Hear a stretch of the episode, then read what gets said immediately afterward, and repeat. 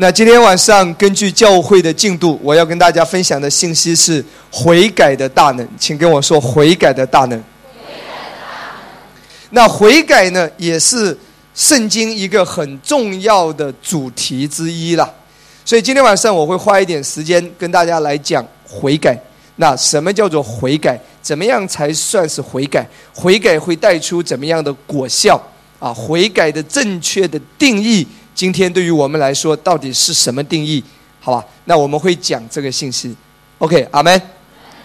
当下一次再有人污蔑你的牧师说他不讲悔改的时候，你就可以把视频、把录音，夸夸夸夸夸丢给他。不多说，直接用录音回应，阿门。因为你讲不清楚的，哈利路亚。呃，那感谢神啊，在讲到悔改的这个方面的信息之前呢，我还是要再一次回顾一下啊，上上一周我们强调的是啊，这个因信称义这个方面的一个信息。那当你信耶稣之后呢，你一定要知道什么叫因信称义啊，这是最起码的信仰的根基了。那我们知道在圣经里面。我们知道，在旧约律法之下和在新约恩典之下，那是完全不一样的。在律法之下，这个义是什么义呢？是行为的义，律法的义。啊，在恩典之下呢，今天我们领受的是因信称义，神的义归在了我们的身上。这两者之间是不一样的。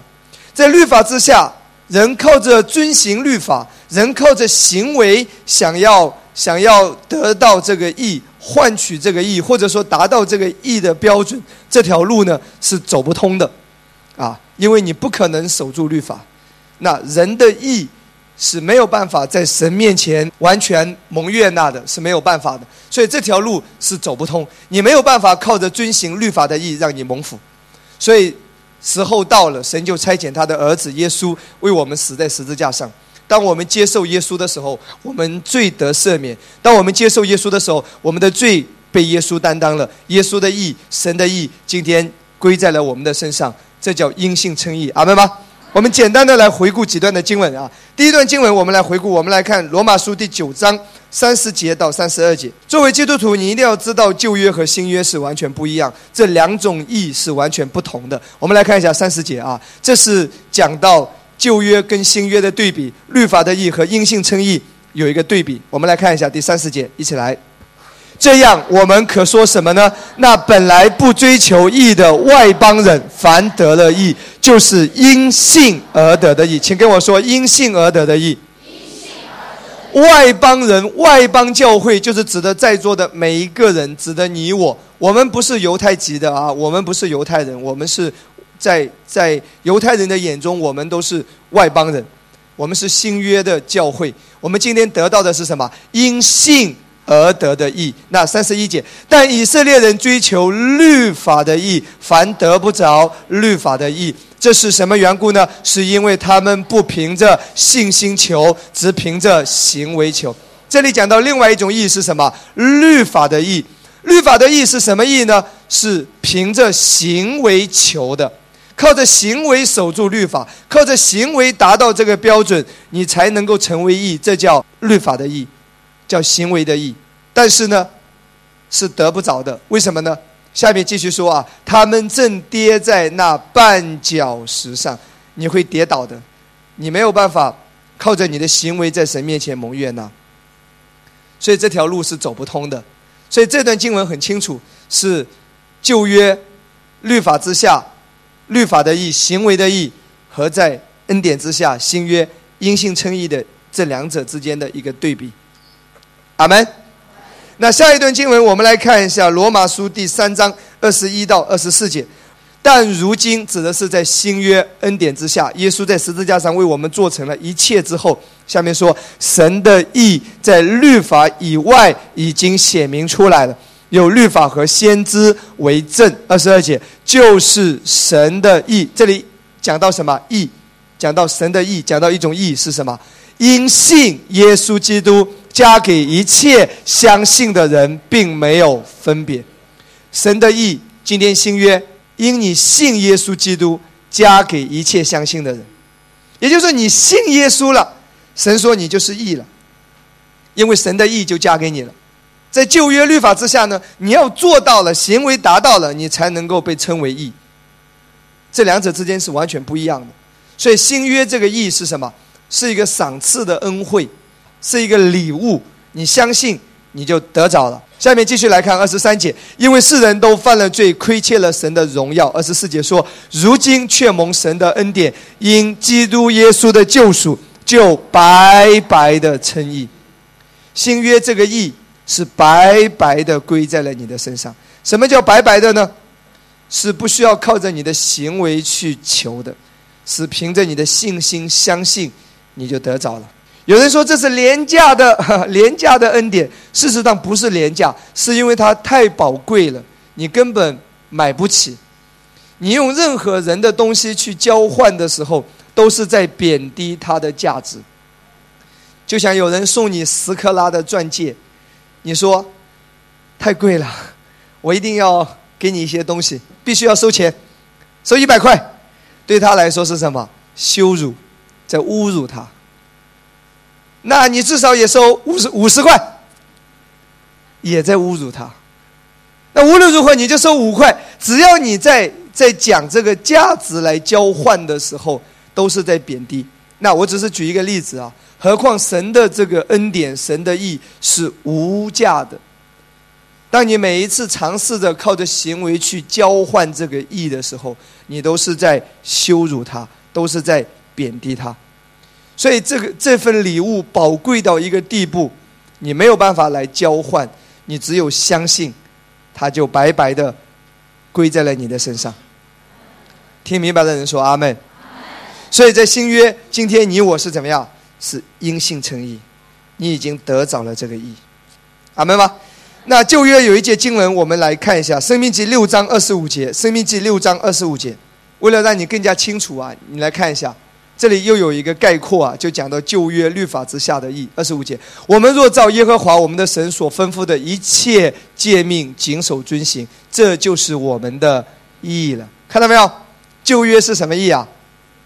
行为的义啊，律法的义啊。遵行它，你才能够在神的眼中成为义，达到了才能成为义。今天新约是神的义，已经白白的归在了我们的身上。所以旧约和新约。是不一样的，所以新约今天这个义已经是属于我们。跟我说，义已经属于我们。跟我再说一次，我披戴神的义。大声的说，我拥有神的义。所以你需要不断的去聆听这个福音的教导，让你的思维专注在神的意上面。今天你拥有的是神的意，所以神一切的祝福是跟随这个意来着的。阿门吗？你专注在这个意上面的时候，一切的祝福都是跟随这个意。听明白的人说阿门。这是因信称义，基督教信仰最基本的根基。所以今天你需要明白这个。如果你想要更深的了解呢，听我们上上周的信息，因信称义，听那一篇。那今天呢，在这个基础上，那我要跟大家来分享的是，今天在新约之下，我们已经因信称义，我们已经拥有了神的义。那在新约，我们也常常提到悔改，这个悔改跟旧约的悔改有怎么样的不同？你看啊，旧约的义跟新约的义是不是不一样？对不对？刚才已经讲得很清楚了。那旧约之下提到的悔改和新约之下提到的悔改也是完全不一样的。下面我们来看一下啊，旧约。律法式的悔改，旧约讲到的悔改，我们来看一段经文：马可福音第一章第四节到第五节。照这话，约翰来了，在旷野施洗，传悔改的洗礼，使罪得赦。约翰来了，讲什么？讲悔改，对不对？百姓就开始回应他，就开始悔改。然后第五节，你看到啊，犹太全体和耶路撒冷的人都出去到约翰那里，承认他们的罪。在约旦河里受他的洗，所以这里你看到讲到悔改的时候，约翰开始讲到悔改，那百姓的反应是什么？出去承认他们的罪，也就是说，其实啊，这里提到的约翰带来的这个悔改的信息，还是在旧约之下的悔改信息。为什么呢？我们来看一一一段经文啊，《路加福音》十六章第十六节，因为律法之下最后一位先知是谁呢？施洗约翰。也就是说，施洗约翰虽然被记载在新约马太福音里面、马可福音里面、四福音里面出现，但实际上他所处在的一个时代，还是代表律法之下旧约的。最后一位先知，因为十六章十六节，路加，我们来看这里怎么说：律法和先知到约翰为止。跟我再说一次，律法和先知到约翰为止。从此，神国的福音传开了，人人努力要进去。所以，施洗约翰是代表在律法之下最后一位先知，所以他传讲的悔改的信息，事实上还是旧约律法式的悔改。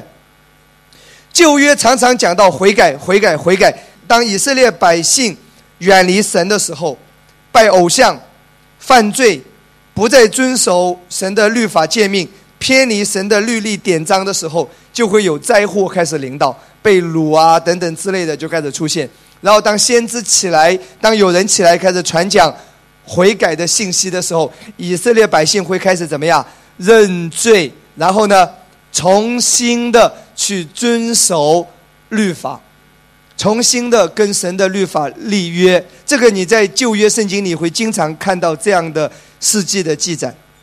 这是旧约的一种悔改模式。我再说一次，旧约的悔改模式，你常常可以看到，就是说，以色列百姓因为犯罪，因为偏离了律法，拜偶像，开始远离神，不再遵守神的律法。然后就会有灾难开始临到，被掳到外邦，然后有仇敌来压制，就会出现很多很多的问题。这个时候，神就借着一些先知、神的仆人开始传讲这个律法的信息的时候，百姓就开始悔改，常常是怎么样？披麻蒙灰、哭泣、嚎啕痛哭，然后呢认罪，对不对？然后呢就是决定要重新去遵守神的律法。这个在旧约一而再、再而三的出现，明白吗？所以这是一种旧约的悔改方式。再回到马可福音一章四到第五节，施洗约翰他是代表旧约律法之下最后一位先知，他传讲悔改的信息。事实上，这仍然是旧约律法之下一种悔改的方式。所以，犹太全地和耶路撒冷的人都会出去去那里干什么？认罪。这是旧约的一种方式进行。听明白的人说阿门。那今天新约，耶稣来了，也讲悔改的信息。可是，在新约，悔改有点不一样了啊。我们来看马可福音一章十四节到十五节。你先把旧约的跟新约的是不一样的。我们来看马可福音第一章十四节到十五节。约翰下监以后，施洗约翰被关起来了。耶稣来到加利利，宣传神的福音。十五节说：“日期满了，神的国近了，你们当悔改，信福音。”施洗约翰讲完悔改的信息之后，百姓就开始认罪，重新要去遵行神的律法诫命。那个是旧约的一种方式。而耶稣来了，开始讲了悔改的信息之后，百姓的反应是什么？悔改信福音，哎，旧约之下，每一次悔改都是重新的认罪、遵行律法、披麻蒙灰。新约怎么悔改？悔改信福音，不是悔改遵行旧约的律法，而是怎么样？悔改相信福音。所以看到没有？由此可见，耶稣的信息不同于约翰的信息，不一样的。所以旧约之下的悔改和在新约之下的悔改是完全不一样的。今天晚上我会详细的来讲，千万不要新旧约不分哦。圣经都是神所漠视的，但神在每一个时代做事的方式是不一样的。阿门。旧约耶稣还没有来到这个世界上，新约耶稣为我们在十字架上成就了一切，耶稣带来了福音，阿门吗？好嘞，路亚。那下面我们讲到新约的悔改，我们先来解释一下“悔改”这两个字啊，“悔改”这两个字是什么意思呢？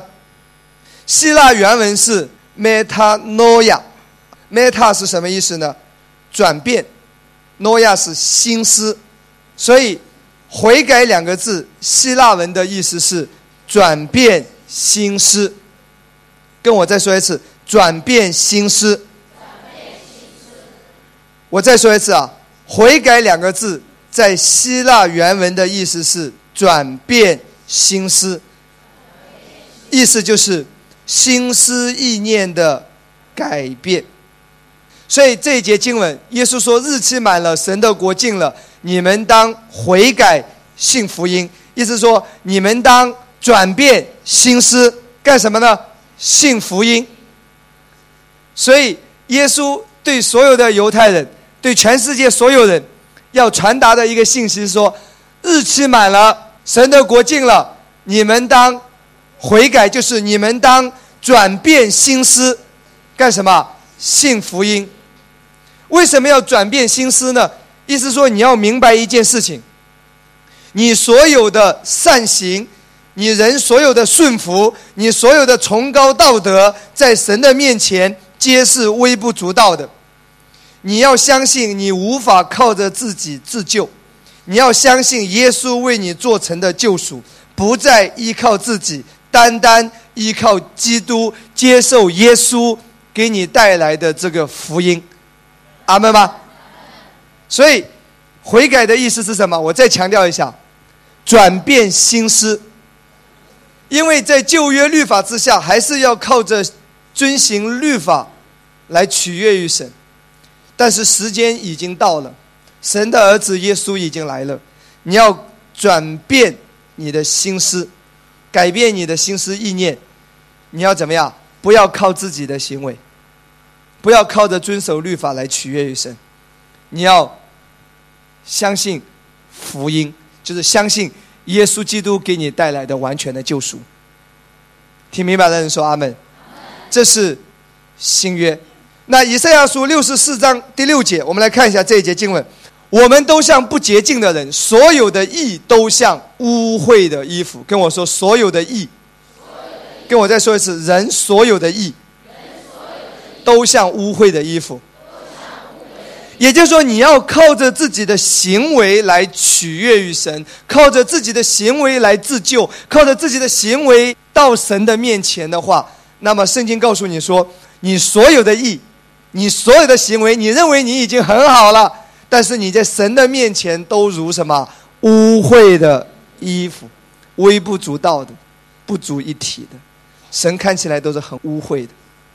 所以呢，你要改变你的心思，干什么？不要专注在自己的行为上面，不要用自己的努力、行为表现自己所谓的好的品格来来取悦于神了。你要透过。耶稣基督这一条路，接受福音才能够让你得救；接受福音才能够让你来到神的面前。听明白的人说阿门。所以使徒行状说：天下人间没有赐下别的名可以使我们靠着得救，唯独什么？耶稣基督啊！除他以外，别无拯救啊！阿门。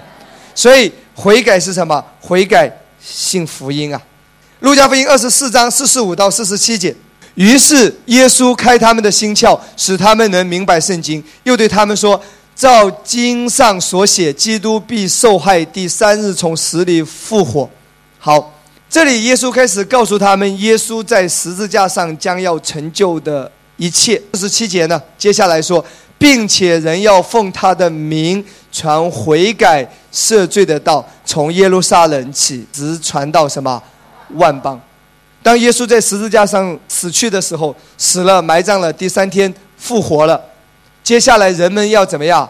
要传悔改赦罪的道，悔改在前面，意思说要告诉人们一个好消息：你要转变心思意念，相信耶稣的福音，然后你的罪会得到赦免。你要把这个福音的好消息从耶路撒冷起，直到万邦。阿门吗？所以悔改怎么悔改？让人转向耶稣基督，信这个福音，悔改。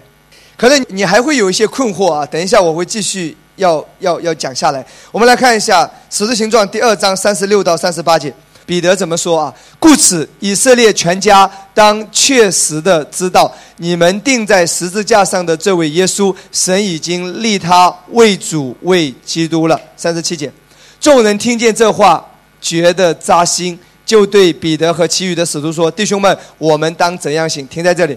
三十六节、三十七节。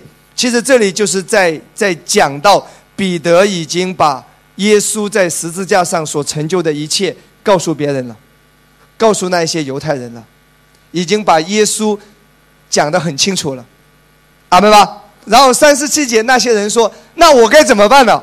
我们能怎样行？”今天晚上的新朋友，如果你是第一次来的，你说我感觉你们挺好的，那我该怎么办呢？三十八节，彼得说。你们个人要悔改，奉耶稣基督的名受洗，叫们你们的罪得赦，就必领受所赐的圣灵。那当那些人知道耶稣已经为他们死在十字架上，担当了他们的罪，耶稣已经在十字架上做成了一切的时候，彼得把这个告诉他们之后，他们说：“我们该怎么办？”彼得接下来说：“个人要悔改，怎么悔改？就是改变你的心思意念。”不要再靠着遵守律法了，犹太人这条路走不通了。你要改变，怎么改变？相信福音啊，相信耶稣基督的救赎啊，转向基督啊，阿门吗？接下来说，奉耶稣基督的名受洗，叫你们的罪得赦，就必领受所赐的圣灵。要改变心思意念，不再靠着行律法，乃是接受耶稣在十字架上完成的功。接下来就能够得到罪得赦免，就能够怎么样？就能够得救，就能够领受圣灵。听明白的人说阿门。那这里彼得提到了悔改两个字啊。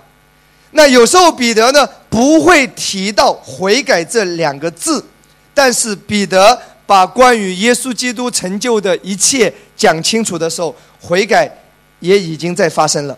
我们来看《使徒行传》第十章三十四节到四十八节。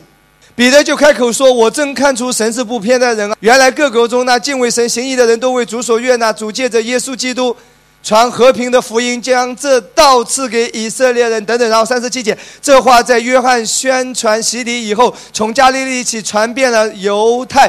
神怎样以圣灵和能力高拿撒勒人耶稣，这都是你们所知道的。然后等等，继续讲下来。然后三十九节。”他在犹太人之地，并耶路撒冷所行的一切事，由我们做见证。他们竟把他挂在木头上杀了。第三日，神叫他复活，显现出来，不是显现给众人看，乃是显现给神预先所拣选为他做见证的人看，就是我们这些在他从死里复活以后和他同吃同喝的人。等等，继续，继续讲，继续讲，继续讲，继续讲，一直讲到四十四节。彼得还说这话的时候，彼得前面讲了一大堆，讲什么呢？彼得就在讲这个人是耶稣啊，然后呢被你们给杀害了，然后呢神叫他从死里复活，他是神所立的基督等等等等。其实彼得就是在讲这个福音的内容，讲耶稣并他带来的一切。彼得就开始这么讲，然后四十四节，彼得还说这话的时候，圣灵降在一切听到的人身上。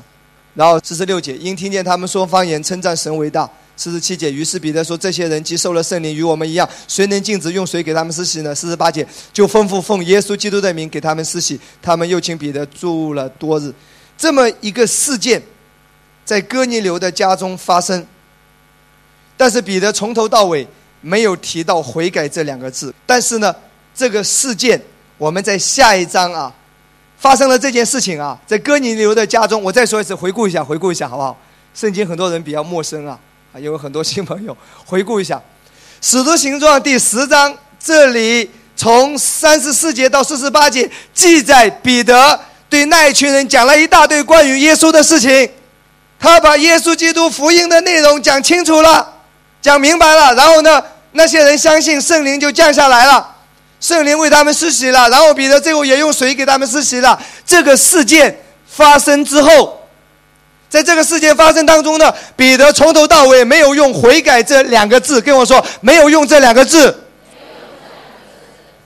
可是这个事件到了下一章，耶路撒冷的长老称他为什么事件呢？我们来看《使徒行状》十一章十五节到十八节，彼得再次重温了一次当时发生的事情啊。彼得说：“十五节，我一开讲圣灵便降在他们身上。”正像当初降在我们身上一样，十六节，我就想起主的话说：“约翰是用水施洗，但你们要受圣灵的洗。”十七节，神既然给他们恩赐，像在我们信主耶稣的时候给了我们一样，我是谁能拦住神呢？十八节，众人听见这话就不言语了。这是当时耶路撒冷的长老听见彼得讲了这一切之后，就不说话了，只归荣耀与神说。这样看来，神也赐恩给外邦人，叫他们悔改得生命。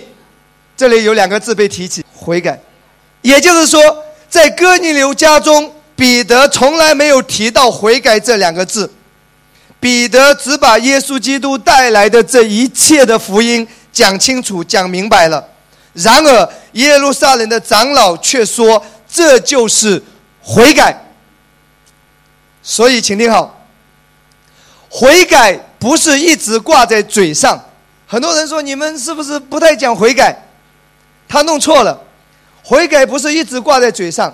如果你把悔改一直挂在嘴上，你要悔改，你要悔改，事实上他也没有悔改。当你把福音的内容讲清楚、讲明白的时候，人们就开始相信了，心思意念就在不知不觉当中被改变。心思意念开始转向正确的，开始转向福音的时候，悔改已经在发生了，阿门吗？不是你一直在喊说悔改、悔改、悔改，喊这个没用，就好像你一直在喊说悔改啊、悔改啊，心思意念改变啊、改变啊、改变啊。其实坐在下面的人很无语的，我往哪改？怎么改？你没有把耶稣基督福音的内容讲清楚，你没有把基督做成的这一切讲明白的时候，人们不知道往哪里悔改。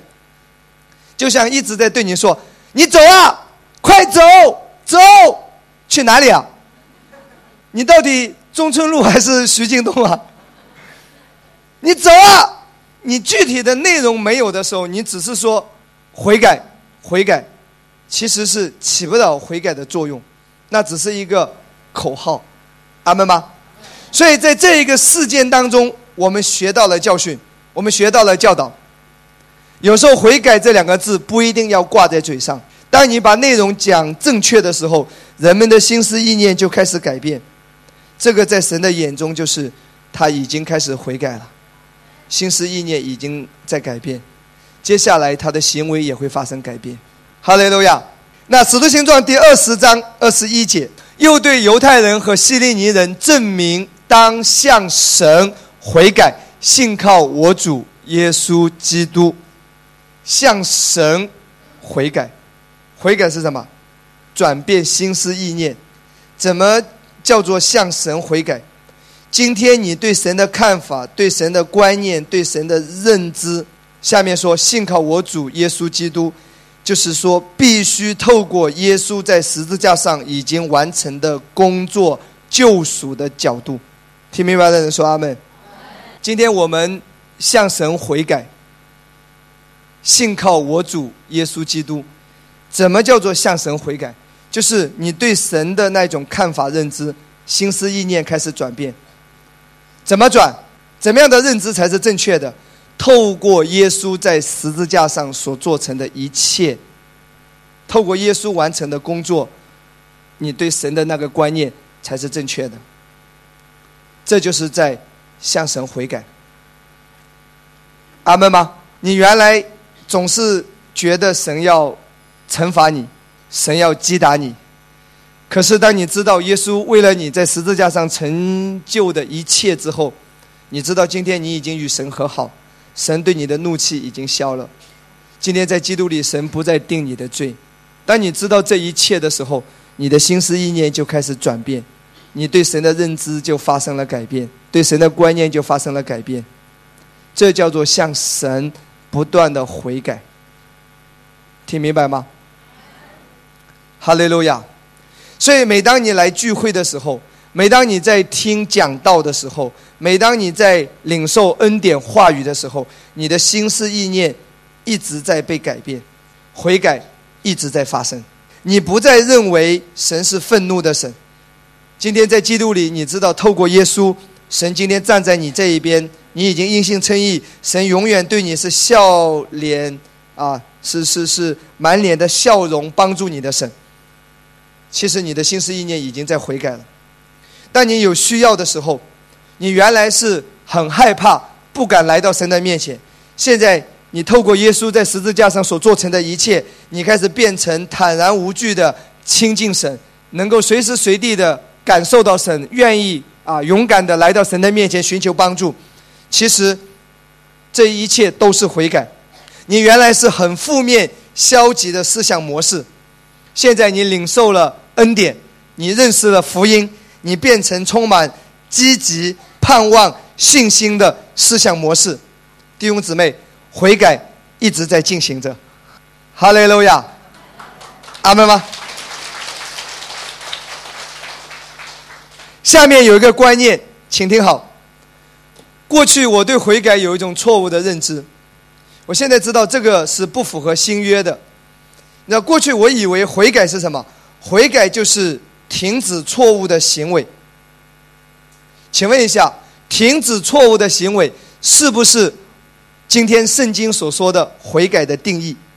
我再说一次啊，错误的行为要停止，我们绝对阿门，阿门吗？错误的行为我们一定要停止啊！但是停止错误的行为不是我们今天所讲的圣经里所提到新约所提到。这个悔改的定义，也就是说，行为改变不是新约所说悔改的定义。行为改变是心思意念转变之后所结出的果子。假如说行为改变就是圣经所提到的新约所讲的这个悔改的定义的话，那么我问你一个问题：有没有看到那些监狱里的劳改犯，犯了很多不好的事情被抓进去，对不对？在监狱里面，他每天会喊口号。好好悔改，重新做人，认真悔改，重新做人。监狱里的犯人也每天在喊悔改。他被关进去之后，他也每天喊悔改，而且他也已经停止了他错误的行为，他也不再偷了，也不再盗了。在监狱里哪有给他偷给他盗，对不对？他已经停止了错误的行为，并且他也每天在喊悔改了。请问一下，这就是圣经新约所说的悔改吗？如果这就是悔改的话，他就不需要信耶稣也能得救了，明白？所以，所以请听好哦，这不是新约所提到的说悔改，所以这些犯人他仍然是需要透过悔改，相信耶稣基督做成的一切，心思意念接受耶稣做成的一切，他才能够得救得永生。阿门吗？呃，因为我知道我们中间很多基督徒啊，都是有传统的观念为背景的，所以呢，过去有一些观念是混淆的，所以我今天必须要讲得清楚。我再说一次，行为改变并不是新约所说悔改的定义，行为改变应该是心思意念转变之后所结出的果子。我们来看《使徒行传》二十六章第二十节：先在大马色，后在耶路撒冷和犹太全地以及外邦劝勉他们，应当悔改归向神，行事与悔改的心相称。看到没有？悔改在前面，行事为人行为的改变在后。这是新约讲到的悔改。也就是说，一个人如果里面，心思意念没有被正确的改变，没有正确的认知，其实有一些外面虽然改变了，很有可能不是真正的悔改。他原来抽烟的，现在看起来不抽了，是不是悔改了？不一定。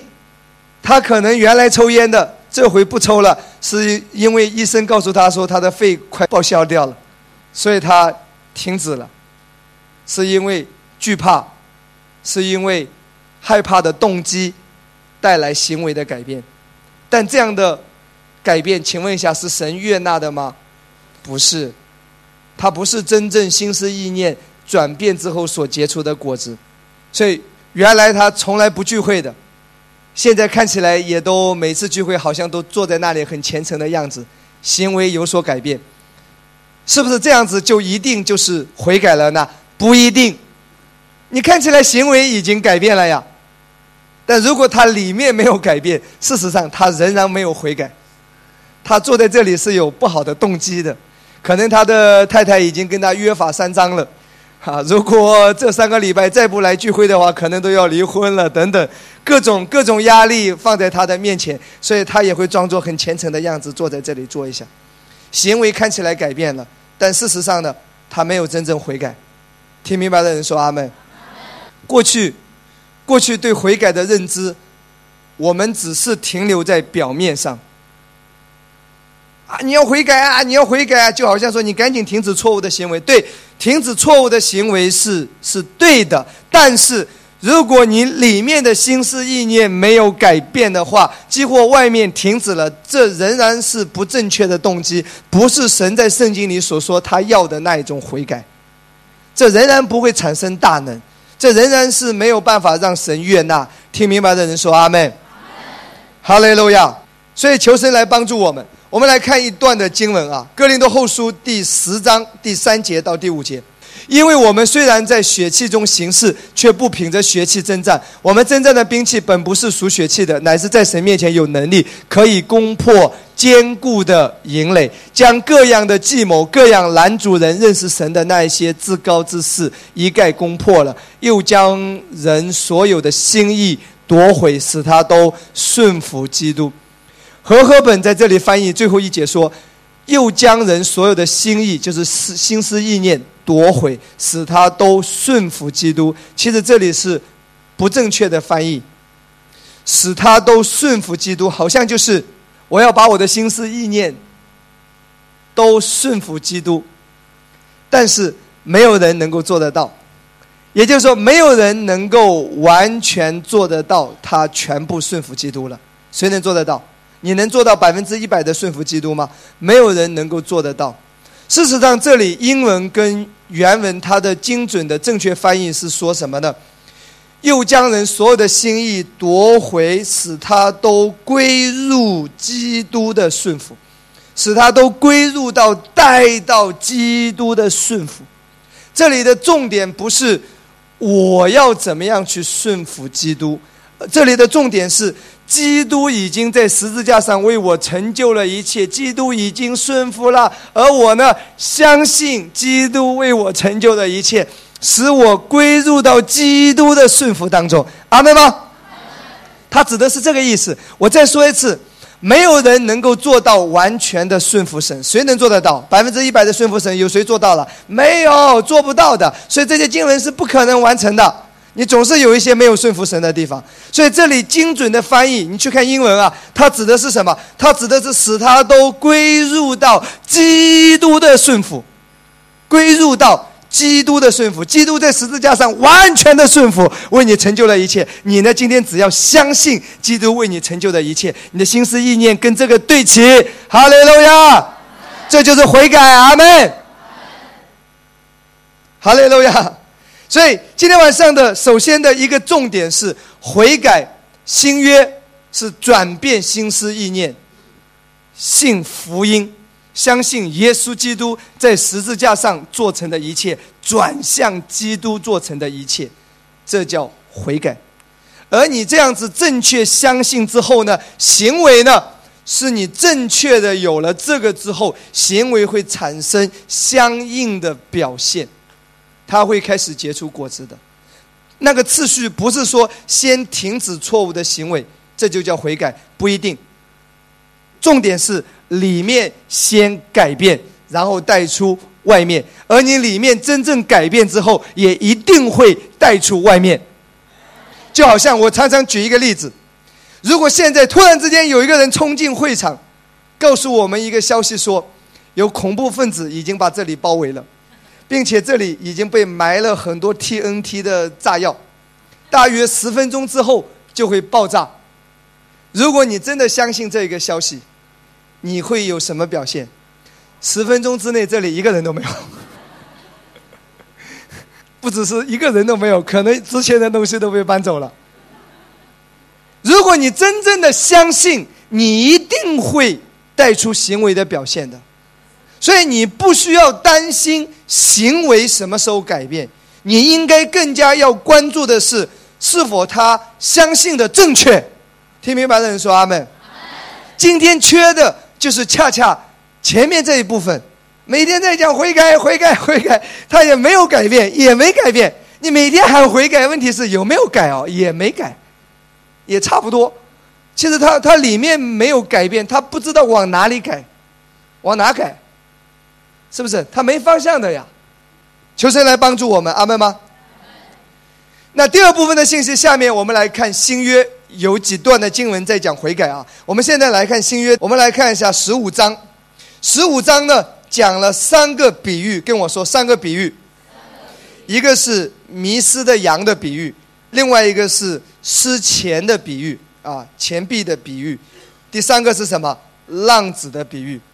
这三个比喻呢，都是要告诉我们关于悔改的教导。今天在新约，这三个比喻都是让我们学习悔改的教导。下面我们先从路加福音第十五章的第一节到第七节，我们来看一下啊，第一节到第七节。我们先来看第七节啊。我告诉你们，一个罪人悔改，在天上也要这样为他欢喜，交比为九十九个不用悔改的艺人欢喜更大。停在这里，所以第七节做出一个结论，这里在讲什么？悔改，在讲到罪人悔改。跟我说，这里在讲悔改呢。那你想要对悔改有更多的认知呢？我们现在就上下文啊，从第一节一直到第七节，我们来读一下。然后在这一段的比喻当中，我们学到悔改，今天给我们带来什么启发和教导？我们来看一下，好不好？第一节，众税吏和罪人都挨近耶稣，要听他讲道。停在这里。所以新生命恩典教会很多那些不聚会的、冷心软弱的、抽烟的、酗酒的、抑郁症的，都挨近小兵，要听他讲道。其实我这个符合圣经的。我正在做耶稣所做的事情。你你说耶稣到底在讲什么道？你可以想象一下，好不好？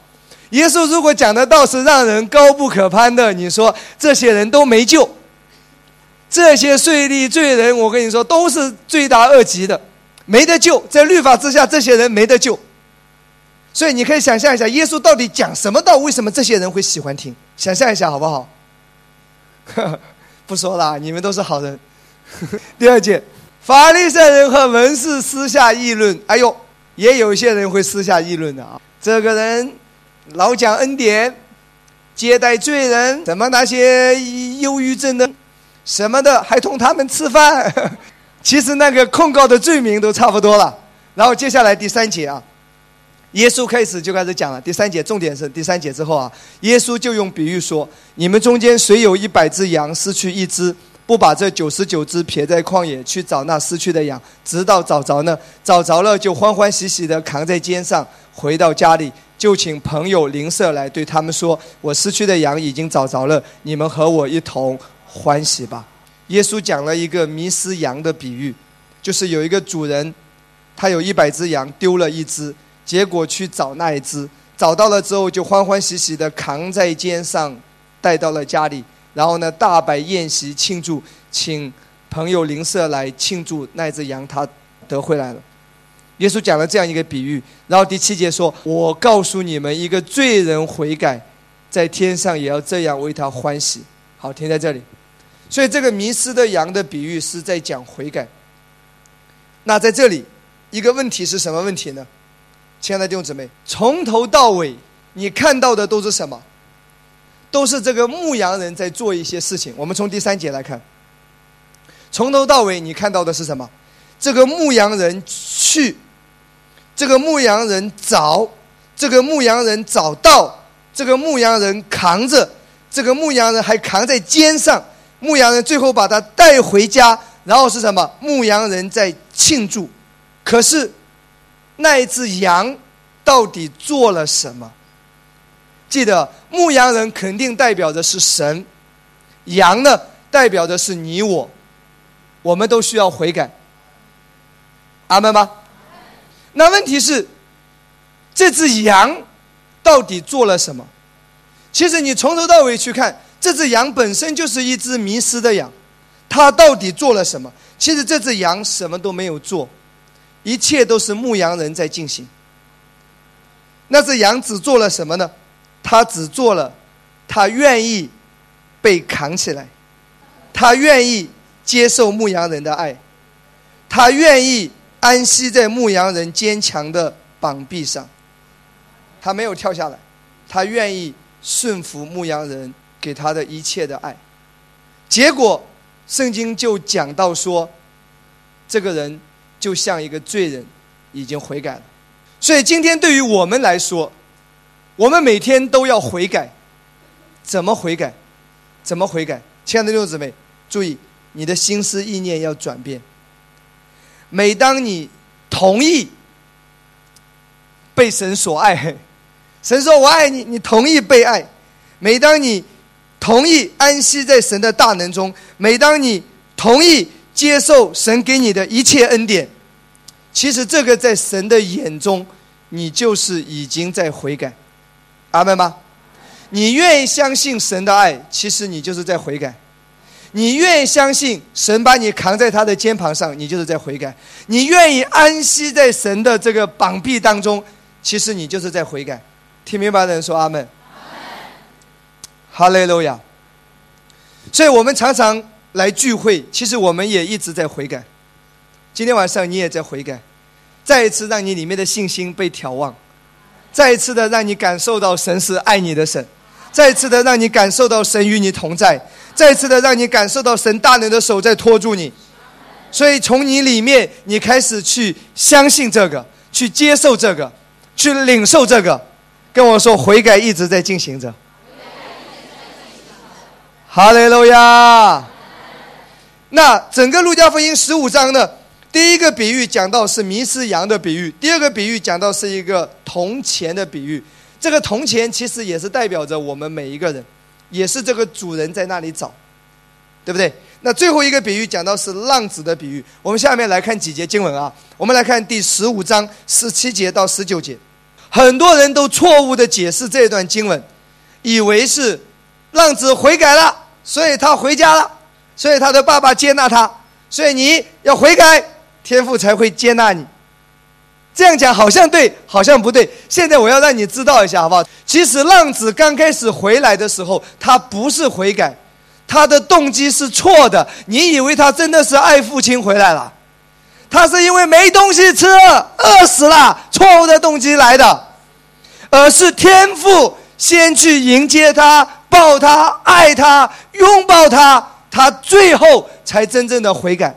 我们先从十七节开始看啊，他醒悟过来，他这个时候花光了一切所有，连吃的都没有了，就说：“我父亲有多少的故宫，口粮有余，我倒在这里饿死吗？”看到没有？他回来的动机是什么？没东西吃啊，要饿死了。十八节说：“我要起来到我父那里去，向他说：父亲，我得罪了你，得罪了天。”然后十九节说：“从今以后，我不配成为你的儿子，你把我当做故宫。”他还是。想要想要获得一些好处，你知道吧？混不下去了，所以到这里为止，十七节、十八节、十九节，他的动机都是错的。也就是说，这个时候他还没有真正的悔改。到了第二十节，这位父亲、这位天父先开始怎么做呢？于是起来往他父亲那里去，相离还远。他父亲看见了，动了慈心，跑去抱着他的景象。连连与他亲嘴，这里你看到他父亲做了五个步骤，对不对？父亲怎么样？看见了，动了慈心，跑过去抱着他，最后还与他怎么样？连连的亲嘴，是父亲的爱先临到了，这个浪子感受到了。二十一节，这才是真正的悔改开始了。是说父亲，我得罪了天，又得罪了你，这个时候才是真正的悔改。起先的悔改还是在错误的动机里面进行的，听明白的人说阿门。所以在这一个悔改的故事当中，我们也学到了什么？当我们开始接受神为我们做的一切的时候，相信这一切的时候，在神的眼中就是视我们为悔改。阿门。下面我们来看一节经文啊，《提摩太后书》第二章二十五节到二十六节。所以这个悔改也是神的恩典先临到，我们才能够悔改。所以悔改也是来自神的。我们来看一下二十五节，用温柔劝诫那抵挡的人，或者神给他们悔改的心，可以明白真道。是神给他们悔改的心。由此可见，悔改是什么？神给的，他的主动权都是在神，人呢自由意志的相信和接受。阿门吗？二十六节说：“叫他们这已经被魔鬼任意掳去的，可以醒悟，脱离他的网罗。魔鬼的网罗就是要你接受谎言。然后呢，当你明白一切的时候，神神帮助你，让你明白一切。其实这个时候你就是在悔改。阿门吗？好不好，亲爱的弟兄姊妹？那今天的信息呢？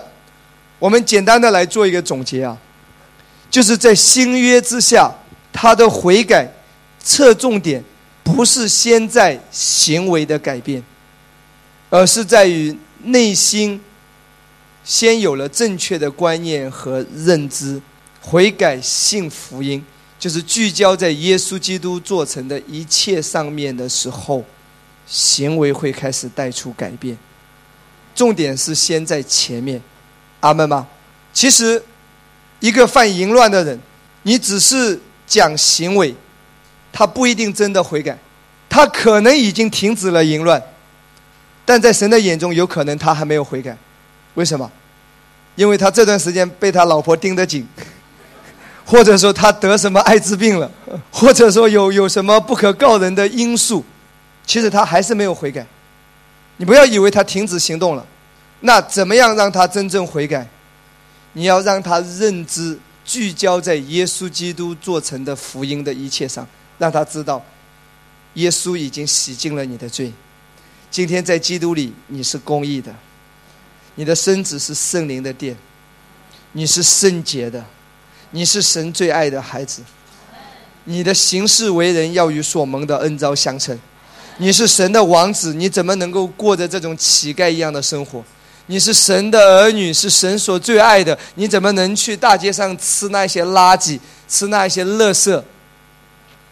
你让他对自己、对神的观念有正确的认知，他知道，就像你穿着很干净的衣服，你是一个很尊贵的人，你是一个王子，父亲所有的一切都是你的，你不会到大街上随便捡起东西就吃。由里面发生了改变，正确的认知之后。他接下来会停止他的行动，而这个是真正的悔改在发生，这是神悦纳的。听明白的人说阿门。那关于悔改最大的误解就是，就是只讲这个结果。我说过，这不是新约所讲的悔改。那些监牢里的人也常常提悔改，但他们不能上天堂的，他需要接受福音，耶稣做成的一切才能上天堂。阿门吗？所以第二个误解就是，很多人以为你这个讲恩典的是不讲悔改的，啊，其实是错的。讲恩典的每天都在悔改，恩典高举的就是耶稣基督在十字架上已经成就的一切。恩典让你认识今天你在基督里拥有了什么，让你知道真正的你是谁，让你知道耶稣基督做成的这个福音。这个福音，哈利路亚！其实，当你正确的相信的时候，其实你就是一直在悔改着。阿门吗？你过去一直活在自我定罪里，现在你相信神界的耶稣已经赦免你了。跟我说，这也是悔改。过去你不接纳自己，你觉得自己没用，啊，自怜，对不对？自暴自弃。现在你知道你已经与神和好了，这就是悔改。阿门吗？所以，亲爱的弟兄姊妹，所以关于悔改，当你正确的认知悔改之后，接下来这个悔改就会释放极大的能力在你生命中的每一个层面，好吗？好，我请我团队的人上来，好吧？今天晚上我们会有一些时间来来祷告，好。我们中间有没有新朋友？今天是啊第一次或者刚刚来到我们教会的，还没有真正相信耶稣的，我我知道我们中间有好多位，好不好？请你举一下你的双手，好吧？呃，陈文斌大哥带了几位朋友过来，对不对？举一下你的手，好不好？好不好？还有那边还有吗？那我想为这几位新的，这边还有，对不对？为这几位新的朋友来祷告，好吧？请你举着你的手，好吗？今天第一次来的，你还没有接受耶稣的，请你举起一只手就可以，好不好？举起一只手，请你跟我一起来做一个祷告，好吗？你要接受耶稣做你的救主，上帝会祝福你的，你能够拥有永生，你罪得赦免，好不好？举起你的手啊！我邀请新朋友，今天第一次来的新朋友，举起你的手，闭上眼睛，好不好？请新朋友一定要发出声音，跟牧师说：“亲爱的主耶稣，亲爱的主耶稣，我相信你，我相信你。为了我的罪，为了我的罪。已经死在十字架上，已经死在十字架上，你在十字架上你在十字架上。已经担当了我所有的罪。已经担当了我所有的罪。我今天我今天愿意相信这一切，愿意相信这一切，我愿意接受主耶稣我愿意接受主耶稣做我个人的救主。做我个人的救主。我现在欢迎主耶稣。我现在欢迎主耶稣。我有请新朋友大声的跟我说：我现在欢迎主耶稣，我现在欢迎主耶稣。住到我的心中，住到我的心中，永远与我同在。永远与我同在。亲爱的主耶稣，亲爱的主耶稣，从现在开始从现在开始祝福我，祝福我，直到永远。直到永远。亲爱的圣灵，亲爱的圣灵，住在我的里面，住在我的里面，直到永远。直到永远。我奉耶稣的名宣告，我奉耶稣的名宣告，从这一刻开始，从这一刻开始，我已是神的儿女，我已是神的儿女，上帝与我同在，上帝与我同在，大大的祝福我，大大的祝福我以罪得赦免，我以罪得赦免，我已拥有永生。我已拥有永生。感谢耶稣，感谢耶稣，奉耶稣的名祷告，奉耶稣的名祷告。阿门。Amen 好，放下来，谢谢。好了，我们一起举起手来，好吗？我今天晚上特别有一个感动，就是这条路上啊，我们一起走。那我们要举手为着我们的教会来祷告，也为着中国的复兴来祷告，尤其是为着这个恩典的道被传讲，毫无拦阻、毫无保留的被传讲。我们一起开口来祷告，我们一起举手来祷告。哈利路亚，哈利路亚，哈利路亚，哈利路亚，沙啦啦啦啦啦一起开口来祷告。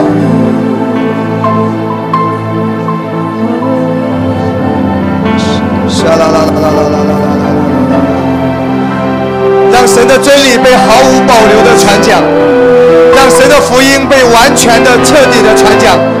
求神打开这扇门，我们一起举手来祷告。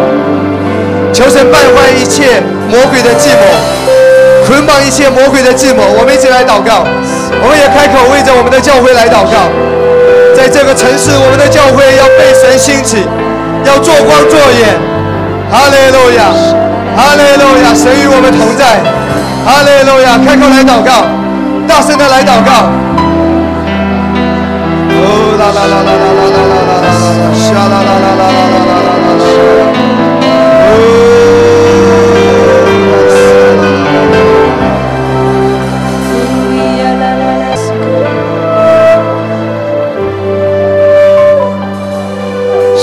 这条路上我们一起走，这条路上我们手拉手，这条路上我们共患难，这条路上我们绝不能回头。我们所有人举起手，我们的姐妹来唱，我们来祷告。让我们一起走，这条路上我们手拉手。这条路上我们共患难，这条路上我们绝不能回头。好吧？我们从头再来，从头再来。这条路上我们一起走，这条路上我们手拉手。这条路上我们们中间有些弟兄姊妹在一些困难和患难里面，不要害怕，神与你同在，教会与你同在，哈利路亚。这条路上我们一起走，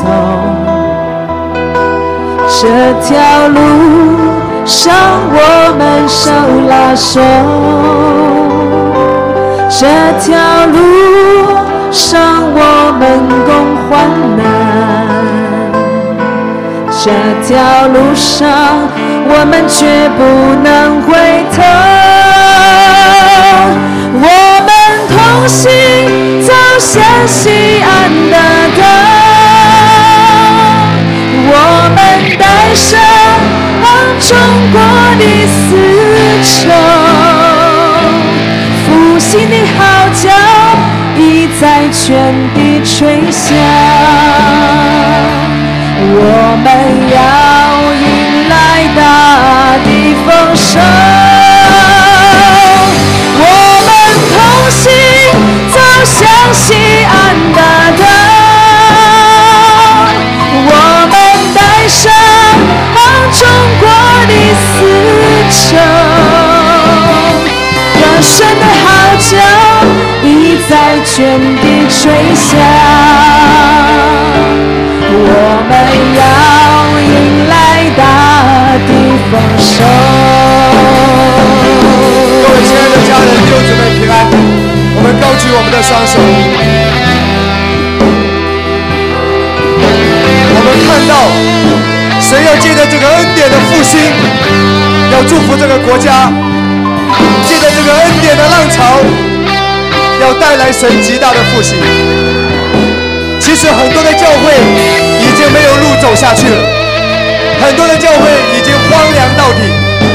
所以在这个时代，谁要兴起，兴起这个恩典，重新的被传讲，让这个因信称义的福音再次的被高举和传讲，让耶稣并他在十字架上成就的一切再次的被传讲。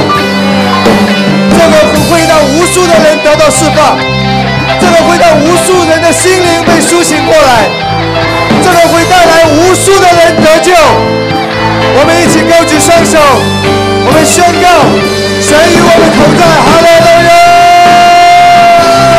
我们同行走向西安大道，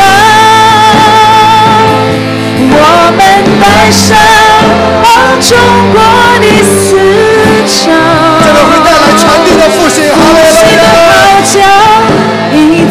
全地吹响，我们要迎来大地丰收。我们同心走向西安大道，我们带上中国的。神的号角在全地吹响，我们要迎来大地丰收。我们同心走向西安大道，我们带上中国的丝绸，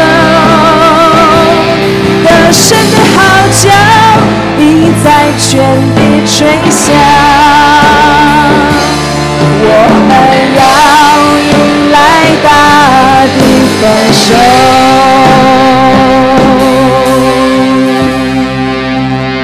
我们一起举起手来，为我们的教会来祷告。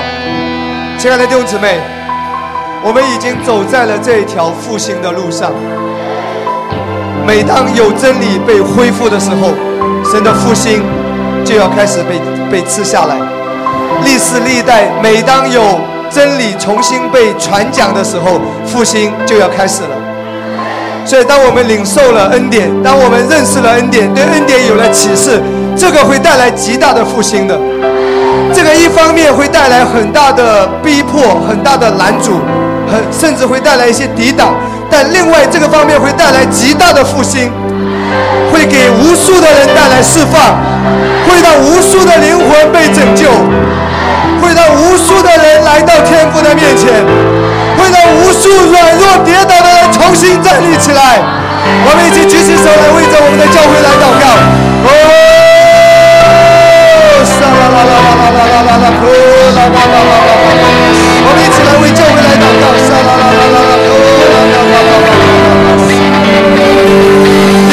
祷告，哈利路亚。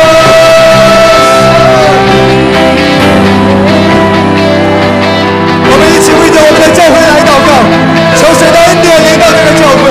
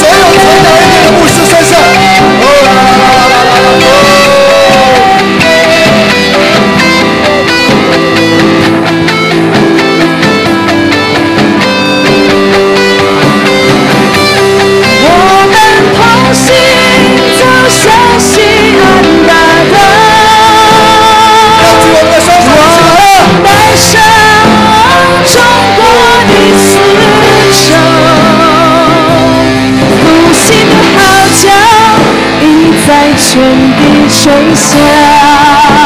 我们要迎来大地丰盛。要迎来大地丰盛，我们同心走向西安大道，我们带上中国的丝绸，得胜的号角已在全地吹响。我们要迎来大地丰收，我们同心走在我们同行走向西安大道，我们带上中国的丝绸，得胜的号在全地吹响。我们要迎来大地丰收。我们同行走向西安大道，我们带上中国的丝绸，得胜的号角全部吹响。我们要迎来大地丰收。最大的掌声、荣耀归给耶稣基督，哈。